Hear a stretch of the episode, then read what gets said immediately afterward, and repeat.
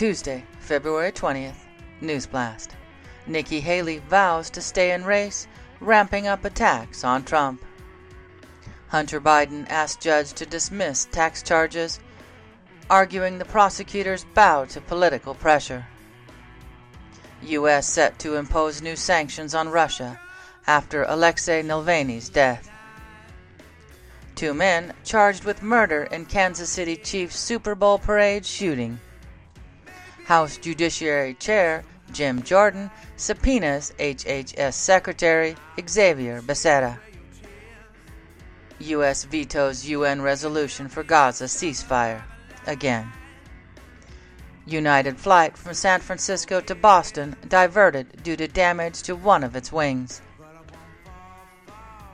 Wyze camera breach may have let 13,000 customers peek into others' homes.